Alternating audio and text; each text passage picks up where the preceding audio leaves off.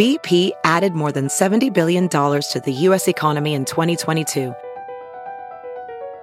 Investments like acquiring America's largest biogas producer, Archaea Energy, and starting up new infrastructure in the Gulf of Mexico.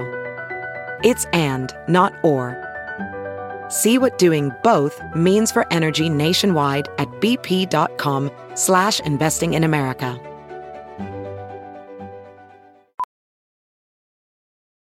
As a professional welder, Shayna Ford uses Forge FX to practice over and over, which helps her improve her skills. The more muscle memory that you have, the smoother your weld is. Learn more at meta.com slash metaverse impact.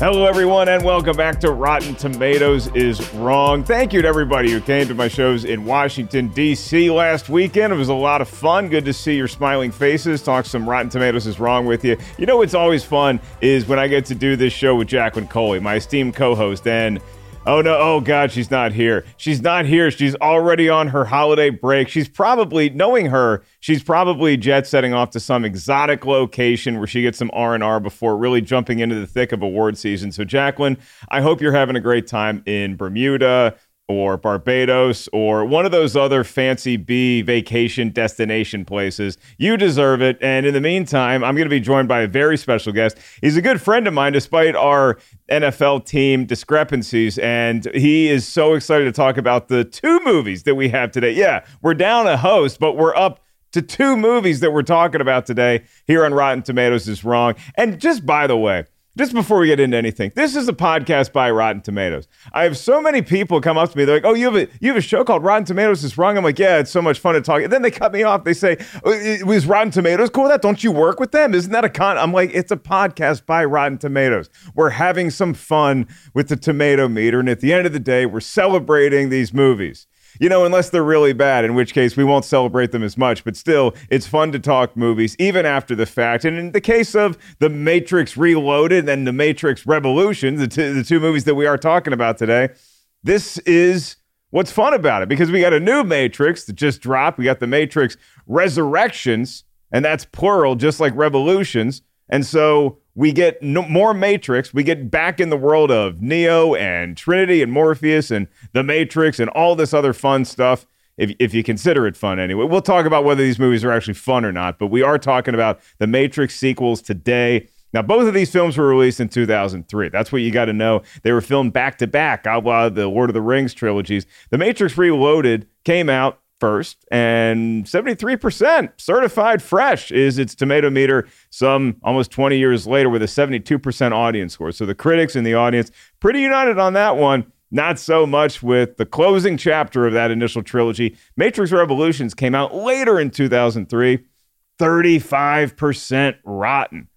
Oof, what a hard fall that one took all the way down the stairs. It's still fresh, according to the audience, barely. It's 60% with the audience score. So this is a a show that y'all wanted to hear us, uh, you know, gush about the Matrix or maybe criticize the Matrix sequels for a while. Fans like Michael Hannon, Danielle Kessner, and of course Simon Valance. Is it Simon Valance from Melbourne, Australia? Wrote us a very in depth email about how much these movies mean to him and how much the Revolutions in particular score is wrong. So we're going to get into all of that. I might even read some of Simon's email later on in the show. But without further ado, I'm gushing enough about this guest. Let's just bring him on and see if he's still as good as he was the last time here. You know him from his hugely popular YouTube channel, Boards in the Hood, alongside fellow certified fresh guest, Jay Washington. And he wants to give a shout out to somebody very special in his family who might be celebrating a birthday and might have some season of giving goods for everybody out there. He is the one, the only Winston Marshall, the swaggy board himself. Sir, it is good to see you and happy holidays. Happy holidays indeed. Yo, mama, happy birthday. I know you're not going to watch this. You don't watch none of the stuff I do. I don't know if it's because I'm your least favorite child at this point or because you're just too busy. I don't know, but happy birthday, mama. A big shout out for her and we'll do another shout out later when we're plugging stuff. But, uh, but, but yeah, I'm happy to be back. I'm happy to talk about The Matrix. It's one of my favorite franchises. Um, in life. Uh, so I'm here for it, and I can't wait. Uh, I know we're recording this uh, a little bit earlier, so I don't know if I've seen Resurrections yet, and I love it, or I haven't seen it, and I'm still like, oh. So we're just gonna. This is my. I haven't seen it yet. Oh, and this is my. I just saw it yesterday. so you know, we got a little bit of a little bit of everything, just in case. Well, look, I have some fun with our guests from time to time, especially guests who we bring on like you who know so much more about the particular film or films that we're talking about. So when we have like a, a Mike Kalinowski on, he is sort of the one that I sit next to in the theater that kind of guides me through like the DC world and kind of mm, helps mm-hmm. me with these like, who is that character? What does that mean? You're going to be my guy for Matrix Resurrection. So we're going to go see this together. Don't worry, cool. Winston's mom. I'll buy him some popcorn, and we're going to sit there, and you're going to help break down not just that movie in the future, but these movies right now. And so I'm going to kick off with the question that we ask everybody on the show, as you're well aware. Winston, you got 73% certified fresh for The Matrix Reloaded, 35% rotten for The Matrix Revolutions. Is Rotten Tomatoes wrong about The Matrix sequels? Sort of.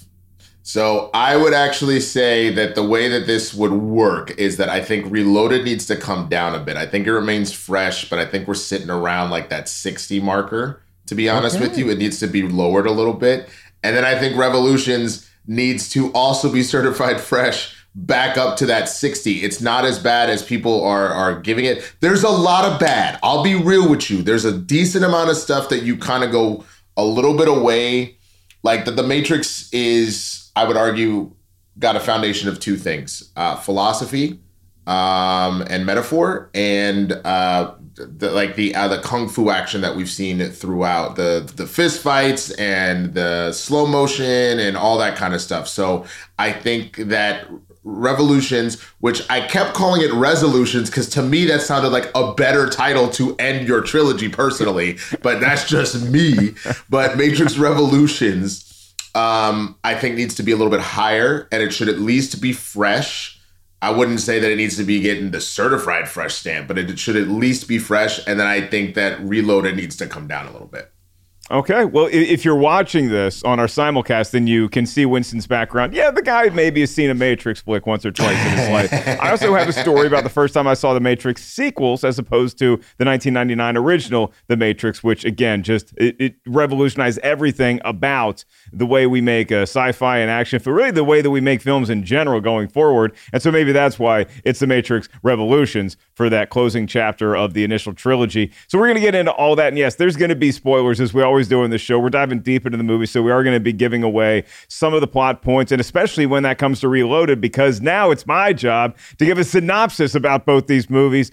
Holy God, this might be the most nerve wracking synopsis undertaking I've ever experienced. And I've never seen this before on the nice email that Producy Lucy sends us. It says synopsis, and then it says in huge, bold, all caps letters, keep short. People need, need, a huge reminder. Well, I don't know if I can keep it short, Lucy. I'll, I'll do my best here. And I'll say that Matrix Reloaded is the story about how we find out how the Matrix actually works. In that Neo, he's more comfortable with his powers for sure, but he also is now finding out that the Matrix is actually a system that does need to reload itself. It's got a flaw where every century or so it needs to reload. And so now Neo is presented with these two choices, neither of which is particularly beneficial to humanity. The one is that we got these Sentinels that are coming towards Zion City, which is a nice refuge for humans, and they're about to destroy it. So what can we do? Well, we can let the Matrix Matrix reboot itself and all that humanity is going to die and the machines are going to wipe out Zion City.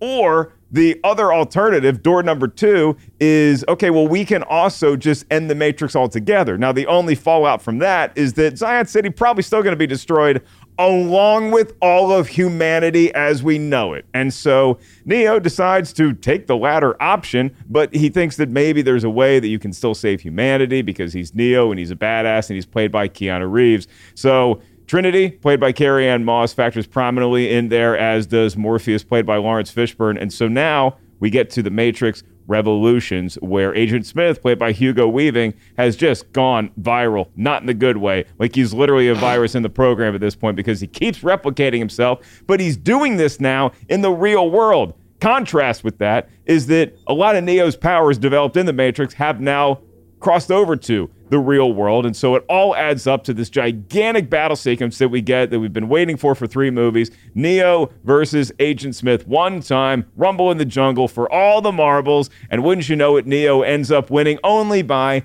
sacrificing himself. But as we hear at the end of the movie, uh, I, maybe, I suppose, we'll see Neo again.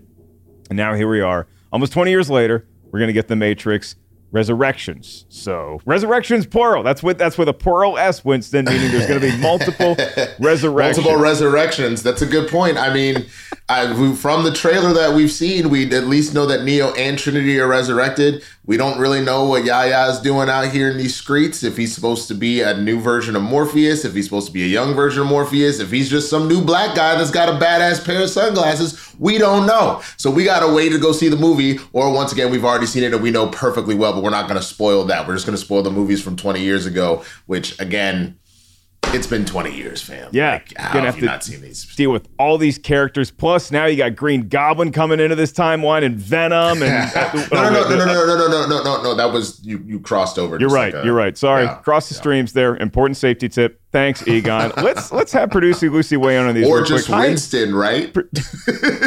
I just, you know what? I was quoting Ghostbusters. I forgot you were named after one of the Ghostbusters. So yes, that is uh, Winston A. Zeddemore for the of this podcast. Um, Lucy, you're sort of like our uh, Annie Potts' character in Ghostbusters, but I could also call you like our own Carrie Ann Moss. No, you're really more like our Morpheus because you just kind of program everything and then we just follow your lead. So are you a Matrix person? First time I saw this, I was in the first grade. My dad took me to the theater. I was way too young. It blew my mind. I went to school the next day, my little Catholic school, and told all my girlfriends and boyfriends about it.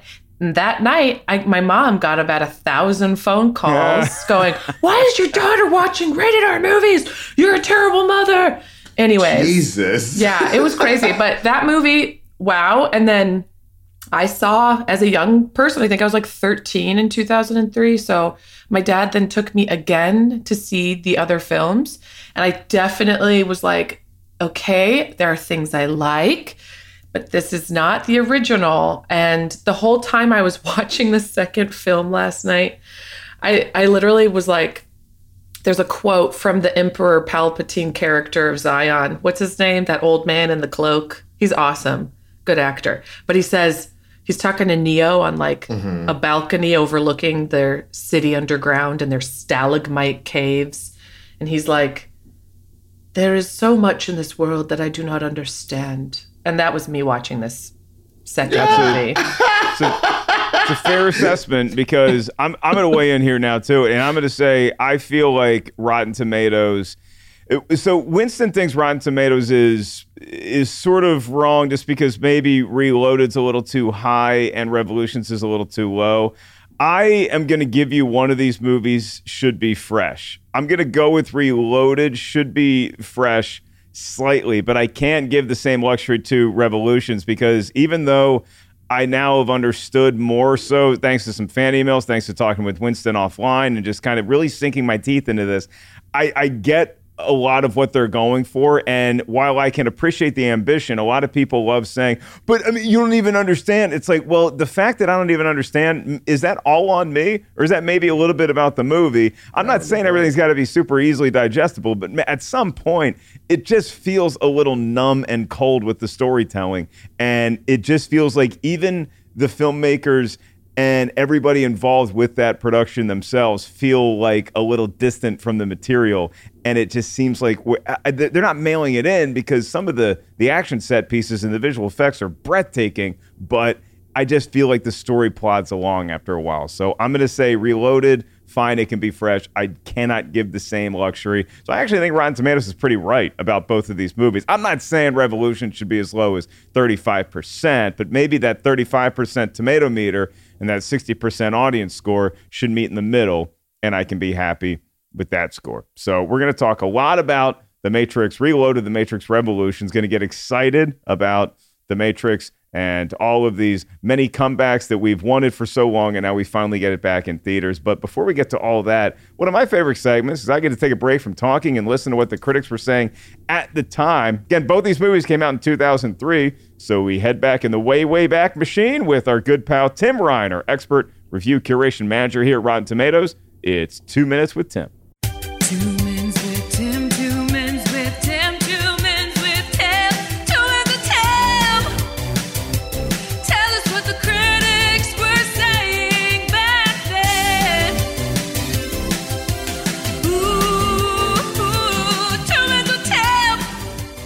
When it was first released in 1999, The Matrix felt as close as blockbuster movies came to, to quote Robert Hughes, the shock of the new. From its groundbreaking special effects to its philosophical musings, The Matrix was the kind of cultural phenomenon that would be difficult to top. So it isn't necessarily a surprise that critics felt its sequels didn't measure up to the original, although they still earn praise for their action and visuals. The Matrix is certified fresh at 88% with 156 reviews, and it has an 85% audience score. The Matrix Reloaded is certified fresh at 73% with 245 reviews, and it has a 72% audience score. Finally, The Matrix Revolutions is rotten at 35% with 217 reviews, and it has a 60% audience score. So, what did the critics have to say? In a fresh review of The Matrix Reloaded, Peter Rainer of New York Magazine wrote, You don't have to buy into the geeky myth making in The Matrix Reloaded in order to enjoy its kinetic pleasures. However, in a rotten review of The Matrix Revolutions, David Ansen of Newsweek wrote, The original Matrix was full of dizzying surprises, but it turned out that the Wachowskis didn't have many more tricks up their sleeves. So that's the original Matrix trilogy. And a quick reminder unfortunately, no one can be told what this podcast is. You'll have to listen for yourself. Yeah, you got to take that. Uh, you got to take that red pill. You really want to figure out how this baby works inside and out. So that was two minutes with Tim. So I say we get right into it. Winston. You ready to take the right pill and talk about these movies, my man? I mean, let's dive in. Let's go. All right, cue the music, Brian. It's movie talk time. Do kind of feel the power of Neo when I just get to tell people when to play random music cues, and uh, it's just fun. You know, it's just you're rewarding over, and you feel like I, I really am dominating this podcast. But then you get into talking about these movies, Winston, and I just will never forget the feeling I had. That was probably in 2004 when I actually ended up seeing either one of these movies because it was either like a Hollywood video rental for me. I was brand new in LA. I was doing hmm. open mics, and I, I either stopped by a Hollywood or a Blockbuster video, or it might have been one of the times Netflix sent me a DVD that I could pop these in and watch them. So I made it through all of Reloaded, but I got to tell you, I got a headache about 10 minutes into it. And I'm like, I just, it, this is a whole lot to chew on. And so, but I made it through Reloaded. I could find a figure my way out, helped um, immensely by one of my favorite scenes in any of the Matrix, any of the Matrix C's, which we'll talk about in a sec. But then Resurrections, I don't know if I ever finished it back in 2004 because it was just too much to chew on. And again, I don't know if that's a flaw of me or the movie or somewhere in between, but I ended up watching the Matrix Revolutions years and years later. Then I rewatched it again for the show, and I, I, I figured out my way around it a little better. And I think that's probably one of these movies that you do go back and revisit, and you sort of find your way more and more. But I just I, I still can't really get into it nearly as much as I could the first Matrix, without a doubt, mm-hmm. and even the Matrix Reloaded. First time you saw these, are you going to make me feel as old as Producy Lucy did? Uh, ish. It, I mean, we've always said that you were you you were like an older brother to me in the sense that if if you saw that in 04 and you're out here in these streets talking about like, uh, you know, I'm doing open mics, I'm living on my own. Mark Ellis with a Coors Light and a red and a red cup. Uh, you know, I was uh 2003 at least when these came out, I would have been 15. I would have been 16 at the end of the year. Um, and so uh, I, I gotta say, Reloaded comes out. I'm already loving it in the very beginning. And then there's a massive dance orgy. And you gotta realize that being 15, you're like, what is happening right now? Oh shit. Give me that red Sorry. pill. I was I was like, I will take that red pill right now, even if that means I gotta go to the apocalyptic world in the Earth's core. How do I join that? That that looks like a good time. Um kind of ridiculous. Uh, there, there's the, the one thing I can say about these two movies, uh, more so than the first Matrix. Talk about just putting random things in the film that the, these films that you were like, do I need this? Like I'm here for it, but do I need it? and that was that was definitely one of them. I don't know why we needed to see all of Zion just having sex one last time before the apocalypse comes, but you know, but I, I, I distinctly remember watching Reloaded and my mind being on fire, just like, oh my God, oh my God until we hit the architect. And that's why i think you have to mm. you have to lower the score a little bit is because i i now that i'm older and i've rewatched it a number of times i can have more appreciation for the architect and what he's attempting to explain to Neo and thereby the audience. And I appreciate they did it in a very stylized way of having all the different Neos on the screens be like, what? No, BS, rah, rah. oh my God. Like having like essentially all of his emotions kind of playing out behind him since our these Matrix avatars are very cut and dry.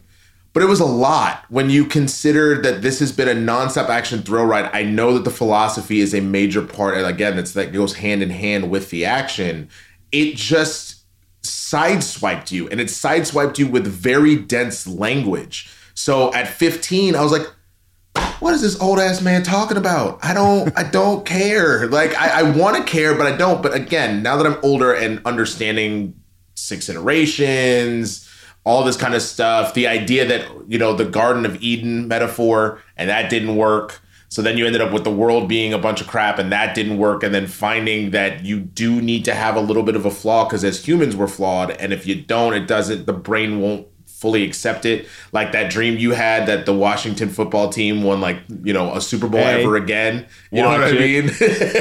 Like. You would immediately you would immediately pinch yourself and see if like you you were sleeping because you, you don't know if it would ever happen again, man. I'm right, just being because real. the Cowboys have been to so many Super Bowls since you were seven years old. Look, we, we both had fun in the '90s when we were little kids, and now, did you see the original Matrix in the theater? Were you as lucky as Lucy? Uh, I probably didn't because my parent, I, I would go to stuff that I was interested in. And so I remember seeing it on DVD for the first time. And then I was like, Yeah. I have to go to the theater for these other two. Welding instructor Alex DeClaire knows VR training platforms like Forge FX help students master their skills. There's a big learning curve with welding. Virtual reality simulates that exact muscle memory that they need. Learn more at meta.com slash metaverse impact. Hey, it's Kaley Cuoco for Priceline. Ready to go to your happy place for a happy price? Well, why didn't you say so? Just download the Priceline app right now and save up to 60% on hotels. So, whether it's Cousin Kevin's Kazoo concert in Kansas City, go Kevin, or Becky's Bachelorette Bash in Bermuda, you never have to miss a trip ever again. So, download the Priceline app today. Your savings are waiting. Go to your happy place for a happy price. Go to your happy price, Priceline. It was it, it to see it in '99 real quick was just mind blowing because '99 you had a huge Star Wars movie. It was the return of Star Wars. The Phantom Menace was that summer. The Blair Witch Project, this little indie film, and then you had this movie, The Matrix. It just so everybody started dressing like that. Everybody wanted the coolest sunglasses and the longest leather coat, and it was just you, you knew that action movies were never going to look like that. And since you've seen every action movie has stunt sequences and wire work similar to what was pioneered with stuff like The Matrix and before in a lot of the you know uh, Eastern filmmaking at the time. And so when you look at these two movies and you talk about scenes that really stand out to you, it, it's hard to pick a scene because there is so much exposition and the exposition is so thick. But if you can just get enough of it to move to the next scene, you're going to be rewarded because one of the things that I've learned in, in uh, sort of retrospect and researching these movies is that the Wachowskis are geniuses on a level w- which I can't even comprehend because they never meant for these movies to fully explain what the Matrix is in and out. They wanted this to cross over to a series of uh, uh, comic books and video games and all these other media. They wanted this to be a true transmedia project where you would cross over multiple types of media to get all of the canon of the Matrix and to, to help you explain stuff. And maybe they just gave us uh, as the audience Oh, too much to you know to, to chew on or maybe they just their expectations for us and how much we were going to get invested in the matrix was a little too much. But i tell you what you could sit anybody in front of that freeway chase scene in the matrix mm-hmm. reloaded and they would just have their skulls knocked out because mm-hmm. it, it was apparently filmed at alameda naval base. They actually built an entire freeway for the movie. If it tells you what we prioritize I here mean, in Hollywood, have to- it you kinda seems like that. to. They, I think it's like a mile and a half stretch of road that they built from scratch at the naval base. And when you watch that sequence play out, Winston, it's just one of those where I don't care where I am. If I happen to come across the Matrix Reloaded, I need to watch that scene in its entirety. It is just so well shot. It's thrilling, even if I'm not understanding everything that's going on all the time. Man, what a job that was to pull off. I need to download the Hotwire motorcycle. Not a problem. One crash course and motorcycle. Wait. Cancel that. You are handy. Jump on.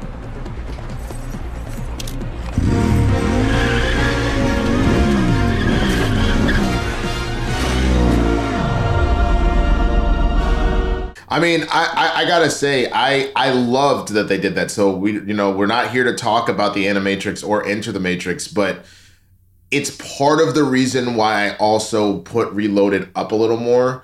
Um, you were building that lore. I know technically Reloaded and Revolutions um, are essentially one movie, but they split them in because they're like, we can't give them four hours of movie. That's that's too much. So they were like, we'll give them the second half of the of the year. Which, hey, MCU, you could have taken a hint there. You didn't have to make us wait a year for Endgame. All right, you could have said, we'll see you in a couple months, but whatever. Um, if I, I'm assuming, Mark, you didn't play Enter the Matrix. I did not. I last video game I was good at was Halo. Okay, okay. So this this came out very shortly after Halo, like maybe a couple a year or two years.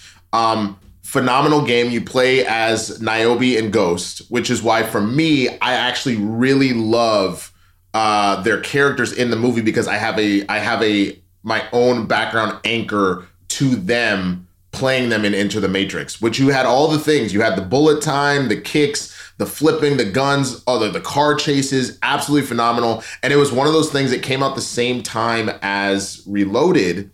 Um, so I went to see. Uh, I started playing the game, and I would see random scene. They would cut to scenes in the movie with Niobe and Ghost, and I'd be like, "Oh!" And then I went to see the movie, and I was like, "Oh my god, it all connects! Like it's it's all one thing!" And you freak out while it's happening. Uh, same with the Animatrix, the lore you get from where the Matrix came from and how we ended up in this war in the first place and all that kind of stuff. So it really, really, really, they did such a phenomenal job at the time. And it's so weird. You can watch the Animatrix, but it's really hard to play this game. Just uh, old, original Xbox. So I don't really know if there's a way, uh, and PS2. So unless you have it, I don't know if there's really a way to boot that back up.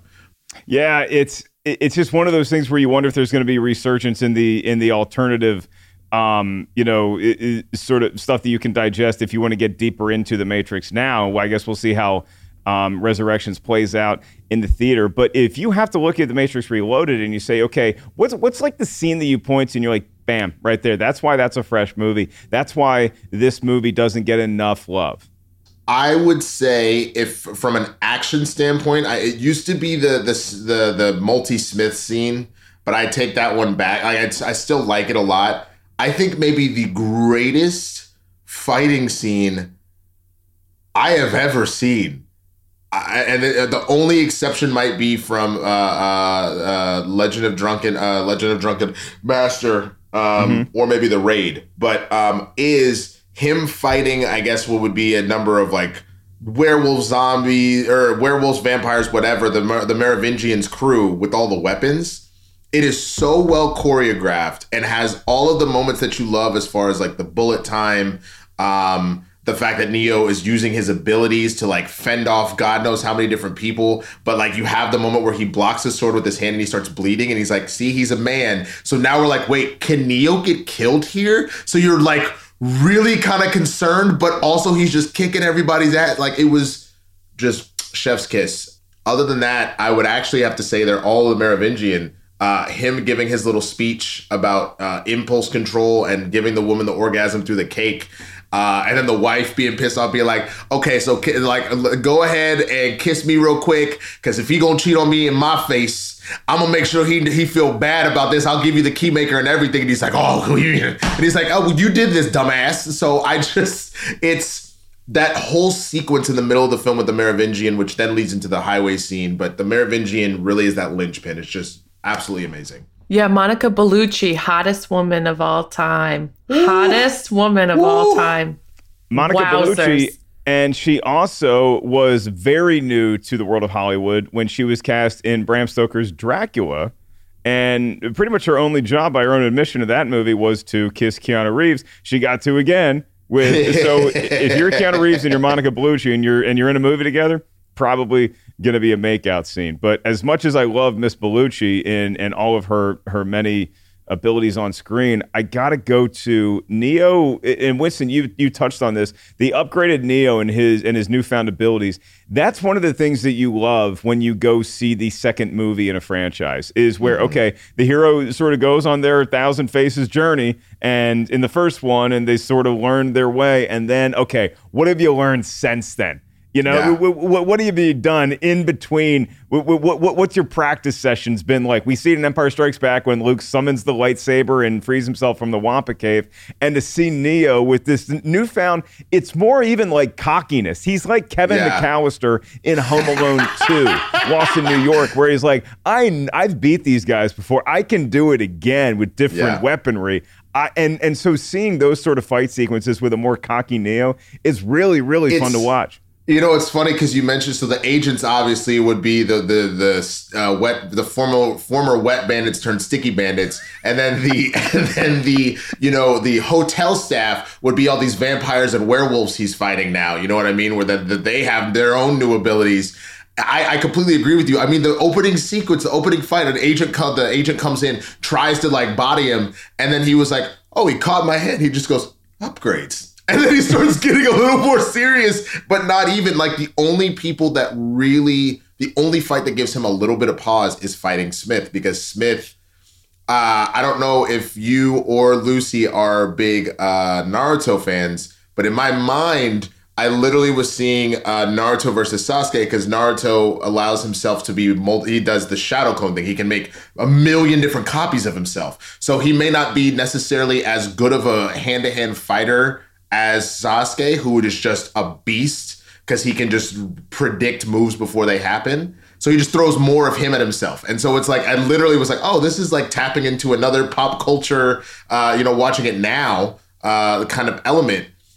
But that's the only one that's given him pause is that it's not that Smith's a better fighter than him. Smith is overwhelming him until Yeah, the end. and Yeah. and that's kind of what Smith is trying to do in in and it, it crosses over into Matrix Revolutions because now while while he's been able to infiltrate the real world and that's one of my favorite scenes in that is this uh, waking up where where Agent Smith starts to just go on this murder spree, and then he goes after Trinity, and then Yep. Neo steps in and realizes what exactly who he's actually fighting here, and then that's when we get the blinded Neo. We, we get the electrical cable to the eye socket, and it's like, man, you know, it- it- blood curling scream, bro. oh my it god. It is just it is unpleasant, but it is incredibly well shot and it's captivating. And it's one of those things that really helped me lock into Revolution for as long as I was able to when I initially watched it. I th- so here okay, we haven't talked about Revolutions a lot yet, uh, uh, probably because Reloaded again being the better movie. But some of the highlights for Revolutions for sure. I think everything uh, uh, coming up to Club Hel. It was essentially a massive callback to the lobby scene with Neo and Trinity. Uh, which I thought was absolutely amazing, especially then like the being escorted up to the Merovingian and then Trinity being like "f this," and she just starts like all of a sudden now you got to scramble and everybody's gun gun to the head and just the coldest line you could hear. She was like, "You either you take me to Neo or we all gonna die," and he's like, "Oh, you can't mean that." And then Persephone, uh, uh, uh, Monica, she's she's essentially just like, "She is in love." trust me, she'll do it. She's like, you bet your ass I will. And then all of a sudden, Neo is saved. You want to make a deal? How about this? You give me Neo, or we all die right here, right now. Interesting deal. You are really ready to die for this man. Believe it. She'll do it. If she has to, she'll kill every one of us. She's in love. It is remarkable how similar the pattern of love is to the pattern of insanity. Like I, I loved seeing all that, but I but I also love Neo in the void. Um, talking to the, the the Indian family, they're trying to get Sati, uh, their daughter, who doesn't have a purpose. They're trying to smuggle her in so she doesn't get erased, and they have the comment about love, about karma. They're just words. It's about what. It's not necessarily that they're anything other than that. And it's like anybody can have those things. It's just about how you interpret it and what you would do for it. You know what I mean? And so it, it was just a really nice moment to kind of have a chance to not worry about the Matrix for a minute and just like kind of think about life. Um, so the, the beginning is very strong. Do you do you consider yourself fully versed in the Matrix films enough to where like do you know everything about the Matrix at this point or do you still Mm-hmm. watch the movies and and read the media, look at the comic books, play the video games and and you learn new things about it or are, are you pretty much done? Are you an expert in the Matrix? Both, both. I, I would say, I would say, I am a master, but I'm not on the council. If we're gonna keep using Star Wars references here, um, in that I, I, you know, I'm, I'm very aware of at least with the first one uh, being a big allegory for um, uh, transitioning for trans people. Um, that that's uh, that has a lot to do with it. So the idea of having an avatar versus who you really are, and having the, that awakening and having that that truth and all that. There's a lot of stuff about that. About obviously a lot of the uh, religious stuff. I mean, the fact that when when Neo dies at the end, the machine has him propped up like he's on a cross and he just sacrificed himself for humanity. If you look at the very last scene, because the machine, obviously, the machine mother mind, I can't remember its name right now, uh, jacks him in so he can fight Smith. Once he's dead, he's the last image of Neo is this. Just so you know, you you have you have that. Um, again, all the philosophy of of how flawed we are as humans, what love means, all that kind of stuff. I've I've kind of visited and revisited and revisited it over and over again that I'm I'm pretty well versed of most of the stuff that's in it at this point.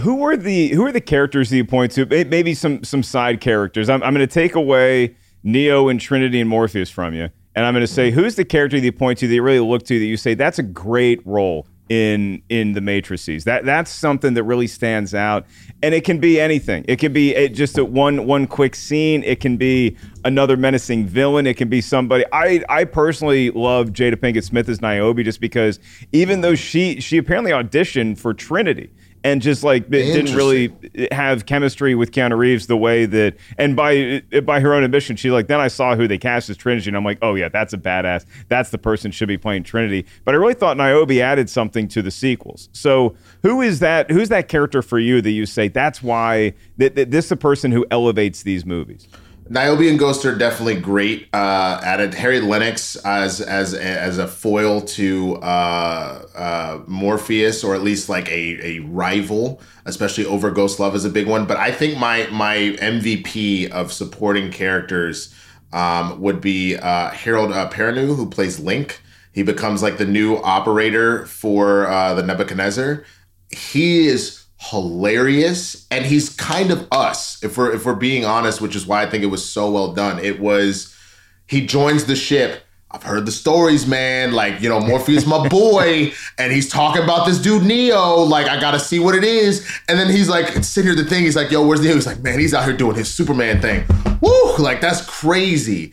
Um, the fact that when he comes home, when they're at Zion for a minute, he gets cut off because he goes, he thinks his only his wife is home, and he goes, "Where's my?" Po-? And then he realizes his little niece and nephew were there, and he goes, "Oh, hey, oh!" Like, and I, I, I just.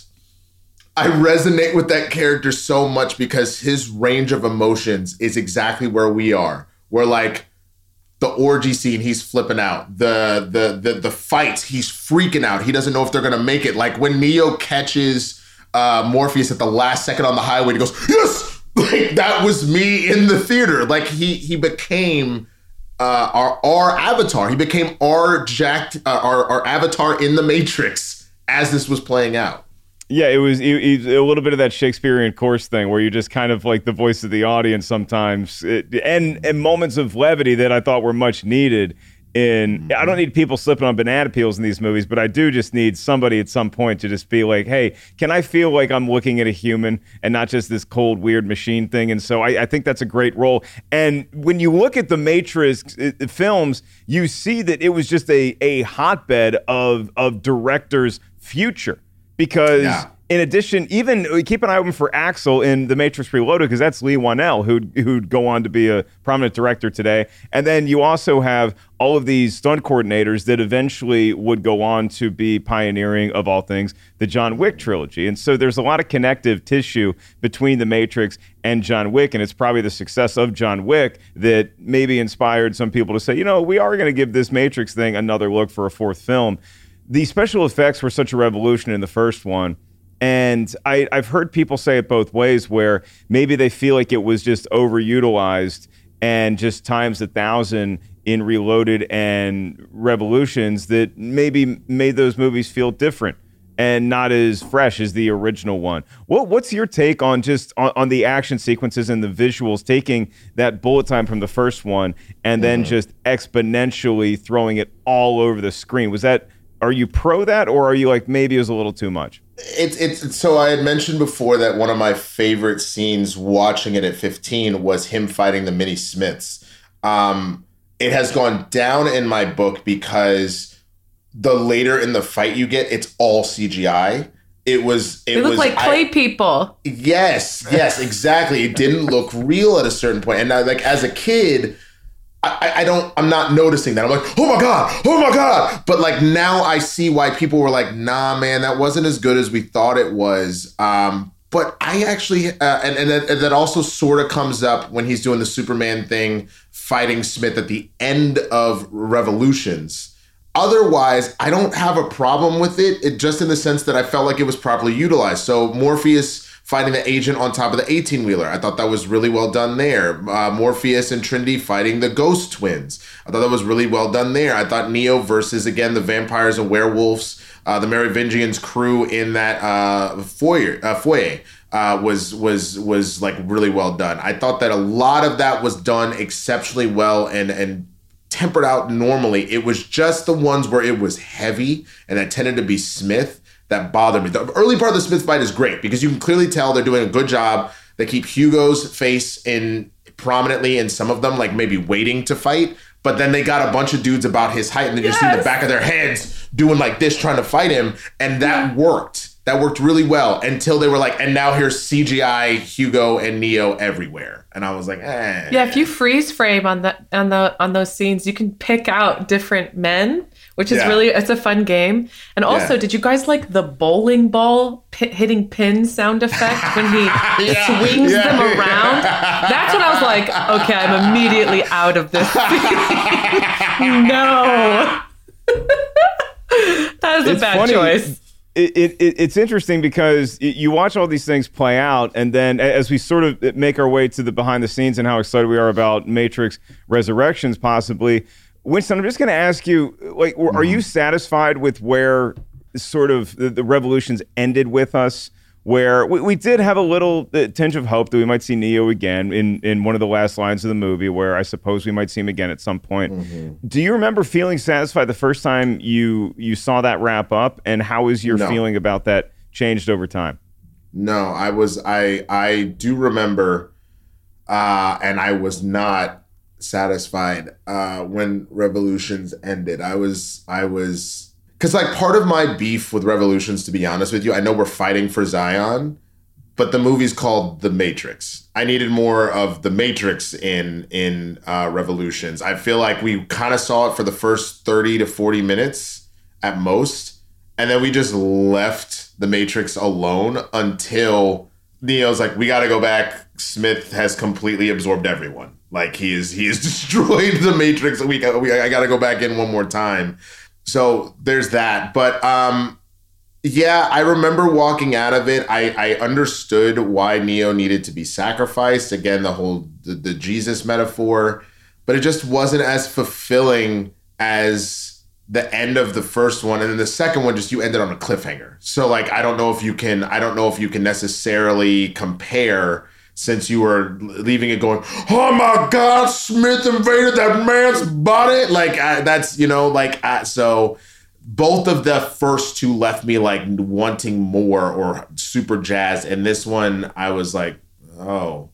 So you know that to me is why it's not getting a certified fresh because it didn't it didn't like you didn't go strong to the end. But again the stuff in between is better than we're giving it credit for Okay. That, that's fair. And I usually would let the guest on the show have the last word about movie talk, but I mentioned Simon Valence's email, our great fan from Melbourne, Australia. So I kind of want to give Simon the last word here. And I, I can't read all the email because Simon, very passionate, definitely feels like neither one of these films deserve to be anywhere close to rotten. It- it- Simon wants them both incredibly certified fresh, which I can respect your passion. And I can't wait for you, Simon, to see the new film Resurrections and let us know your thoughts on that. So I'm just going to give a quick blurb to what Simon is feeling about how maybe we as audiences watched the Matrix sequels. Conditioned as Western audiences are to dichotomies of good versus evil, the Wachowskis were well ahead of their time with Neo transcending and sacrificing himself for both man and machine. As it was made clear by both Reloaded and Revolutions that AI programs had evolved to become human like rebelling against their machine masters and seeking liberation and autonomy, just like the human red pills. So thank you for that insight, Simon. We, we got to figure out a way to get this whole email out to the public who, who want to take a look at it because maybe Lucy will do that as an addendum to the podcast at some point because it really is a brilliant, well thought out email. So thank you, Simon. And uh, we have another fun email at the end of the show for y'all. But right now, Brian, let's go ahead and move our way over to behind the scenes. So much to get to in so little time here. But the big question I have is Winston, what's your overarching theory or hope or just whatever you want to put into Resurrections before seeing it? Are you the kind of fan that goes in with a set of expectations? Are you trying to not look at any of the trailers or anything leading up to it? Where are you right now? I, I saw it. Uh, a lot of people are alluding to the fact that that the word agent comes back up, and that that this version of Neo might be an actual movie star, uh, and so that the agent has evolved to be like his agent and stuff like that. So I'm curious, and I and what I would actually really be interested in if what we learn in Resurrections is that Neo and Trinity and Morpheus they were all there in all the previous iterations of the Matrix. They were all Keanu Reeves. They were all Carrie Moss. Uh, though then that would make me wonder if Yahya is actually Morpheus or somebody else. Just that they are genuinely resurrected in the same bodies, but their minds are just like you know what I'm saying. They have to rediscover everything. So I'm just curious to see if we're gonna keep getting the same people over and over again, and how this resurrection thing is actually happening. I'm very curious. Yeah, I'm I'm I'm told by people smarter than me that the the video games did continue some of the Matrix war and and that Morpheus dies at some Right. point in the canon, and so that Right. explains the the new look of Morpheus. Albeit, where if you're going to be playing a Morpheus like character, you better have some cool shade spectacles to wear with that. But you know, we, we get to see them. Obviously, Carrie Ann Moss and Keanu Reeves have aged fantastically over the last 20 years, as the trailer indicates, but it's going to be a different version of them. So, do we want to see this really pick up from what Resurrections had, or, or excuse me, from what Revolutions had, or do you want to see them put a fresh spin on this and make it a little more palatable for audiences who didn't get as deep into the lore as maybe the Wachowskis hoped they would? it's been 20 years you have to still you can still lean on stuff that happened in the past similar to what we did with star wars here but you have to make it its own thing to bring people in you are not going to be successful as a new franchise or a rebooted franchise however you want to look at it if you do not essentially start from a relative square one so I think it is important to go back and watch that other stuff, but I think we need to focus on the new generation that is going to be jacked into the Matrix, for uh, pun intended here. and this is Lana Wachowski directing it. Lila Wachowski, uh, excuse me, Lily Wachowski. Um, I, I think it, there was She- just too much going out. on, and, and Yeah. just didn't want to go back to that world again. It was part of it is I know that they had uh, the the the Wachowskis had lost both their parents like five weeks apart, Yeah. And and Lily was just like, I I really like Lana has a good idea, but I just have no desire to get back into this. But I had also heard that Lily has kind of taken a step back from filmmaking in general. She she kind of wants to just really just focus on life like that, whereas Lana is more still trying to do the thing. So They're certainly unique storytellers, and I did hear. I, I think that the thing that turned a lot of people off to the the two sequels to the Matrix were that it, they were shot back to back, and and you just felt some of that wear and tear. I think from the crew and from the actors as it went on. And one of the theories for it is. Uh, uh, Bill Pope, who was uh, a, a cinematographer on The Matrix, was talking about how th- he now hates Stanley Kubrick, and the reason why is because Stanley Kubrick he wrote a book about directing, I guess, or and the, the Wachowskis had read and just swore by after seeing the first, after making the first Matrix. And one of the points he made is that you need to exhaust actors to the point where they're so tired. That's the take that that you want to keep. And so mm. he worked pretty much No. the opposite of the Clint Eastwood train, where it's like, all right, we got one take, uh, all right, good enough for moving on. The Wachowskis adopted this more Stanley Kubrick style for the sequels, and we're just doing so many takes that it just runs the crew ragged, especially if you're filming back to back. And so it's Pope's theory that maybe some of that coldness and some of that numbness from the crew sort of found its way onto the screen. Yeah, no, I mean, I I do not agree with the the sentiment of wear them ragged and then we'll use that take. That that sounds like a bad time. Um, I don't know if you've ever tried to go to work off of no sleep and then you're delusional all day. That's not fun. None of that is fun. Now, mind you, since a lot of the performances are supposed to be muted in the Matrix, maybe that's how they got more of that. it's by just sucking the life out of you. But I do, oh, God, Jesus, no. Uh, that sounds like a nightmare. Yeah, the uh, the Matrix Reloaded when it came out in 2003 did by far the most business of any of the three matrices up to this point $739 million worldwide. The other two did somewhere in the 400 million dollar range. And you just got to think that was people so excited. I mean I remember people seeing just in the theater seeing the trailer for Matrix Reloaded. And as soon as that green stuff started going down the screen like on Winston's background uh, the, the theater was like oh my god it's back! Oh my god the Matrix is back!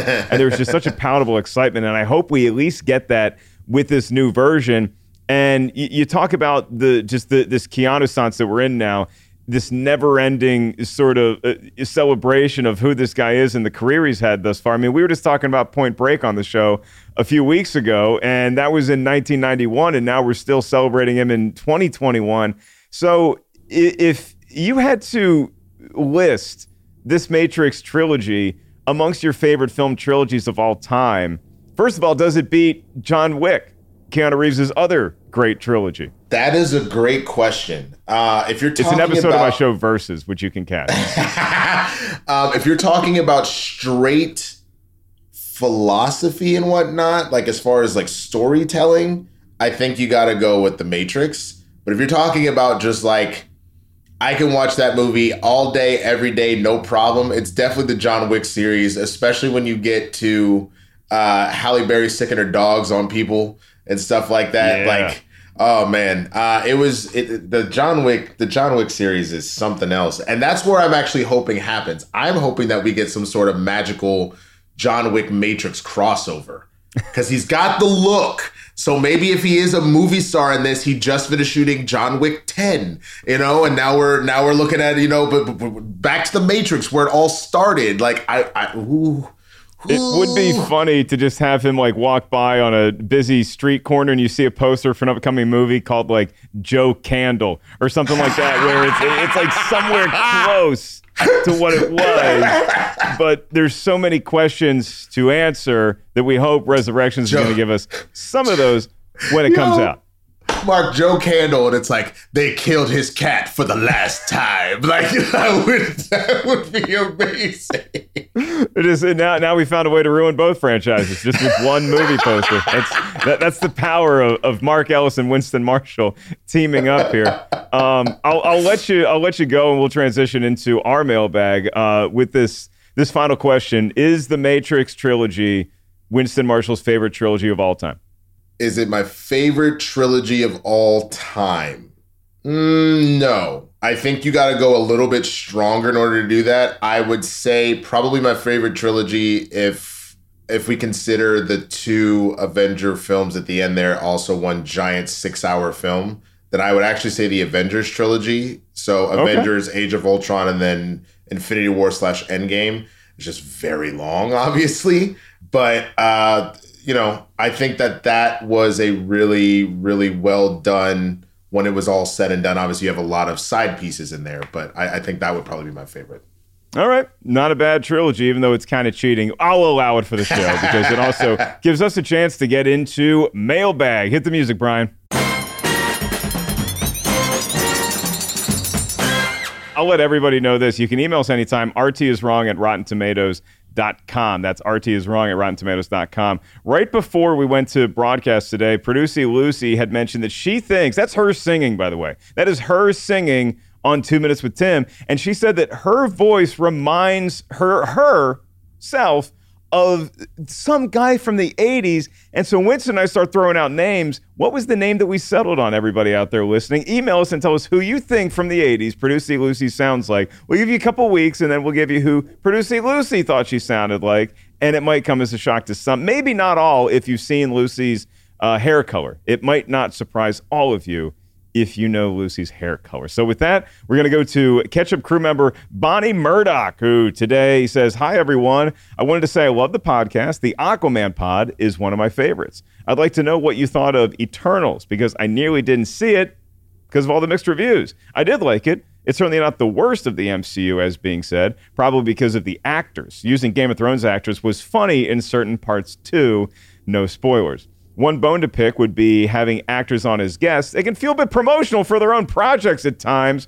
May the force be with you, Bonnie from Australia. Getting that little dig in there. Australians aren't shy about that. Well, it's nice having actors on the show because they may be a little apologetic, but they also bring such great insight into the actual craft of filmmaking. And so we want to honor that perspective as well. But thank you for the email, Bonnie. We really covered a lot of bases in there. Producer Lucy, do we have an update? Are we doing an episode of Eternals coming up that we can tell the kids about? Oh, kids and adults alike, get ready for this. Bonnie from Australia. Do, We do, do, do, do, are gonna do. Eternals next week. Oh, wow. Oh, snap. Yeah. Look at that. Yeah. So by the time this episode, wait, is that right? Yeah. By the time this episode airs, this will be our maybe like sort of holiday episode. Let me double check. But yeah, I think so. Yeah, Bonnie, we're going to make is- it happen. Matrix is Christmassy. Well, you see, folks, you email us and good things happen just like that. It's like magic. All right. Thank you, Winston Marshall, who is his own unique brand of magic. Um, it- it's so great having you. Uh, I, I know you and Jay are doing great things with the YouTube channel, Blerds in the Hood. Everybody can find you on social media at the Swaggy Blerd. What else you got going on? You or anyone in your family that you want to mention? Of course. Um, so uh, definitely follow me on the socials anywhere that Swaggy Blerds are sold: Twitter, Instagram, Facebook. Uh, I've been doing some some new sketches. I've been doing a lot of writing. We've been filming it. I haven't dropped them yet because you know anybody that's been a content creator, you know, you got to kind of hold on to stuff for a little bit and then release it in chunks. But um, my mom, uh, I mentioned her before. Uh, tomorrow, as of taping this, is her birthday, so this has obviously been a few weeks since. But she, uh, yeah, thank you. She's 65.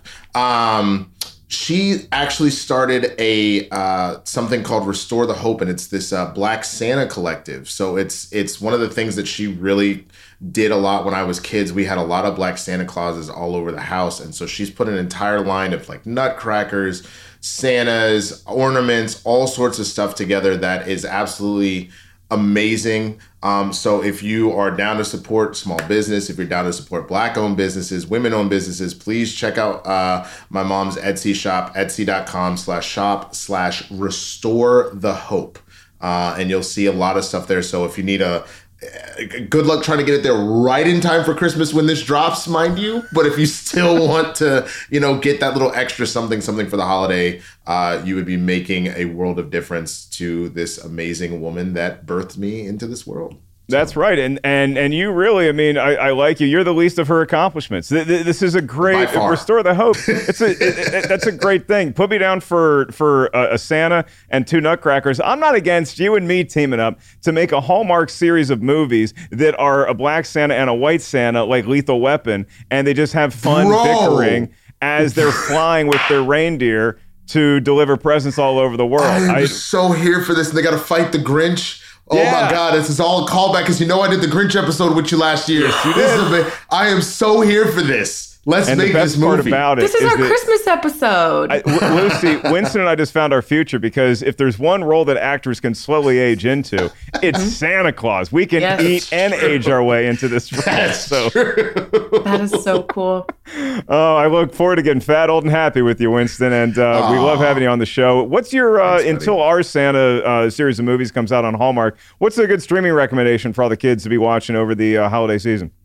Absolutely. Uh, I just have to reboot my brain for half a second because I was going on the whole spiel about the Black Santas, like what I've been watching. uh, if you haven't already, if you like some trash TV, I can't recommend enough. A lot of people know uh, 90 Day Fiance. Uh, they just finished the Other Way season. If you haven't seen that, uh, episodes are about an hour and a half. Absolutely amazing. I know a lot of people weren't heavily loving the Cowboy Bebop live action, but I'm enjoying myself, getting a little bit of uh, nostalgia uh, from that. You season three as well has been amazing. But I've said this a million times. Uh, the, the, do, do you want movies as well, or just shows Hit me, man. Or? Lay it on. Okay. We, we all got some free time the next couple of weeks. So, what do you got?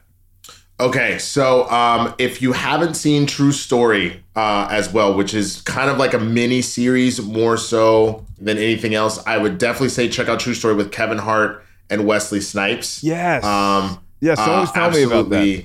But absolutely amazing. Um, and God, I'm trying to remember what the last. Uh, uh, uh, why can I not remember that? The harder they fall.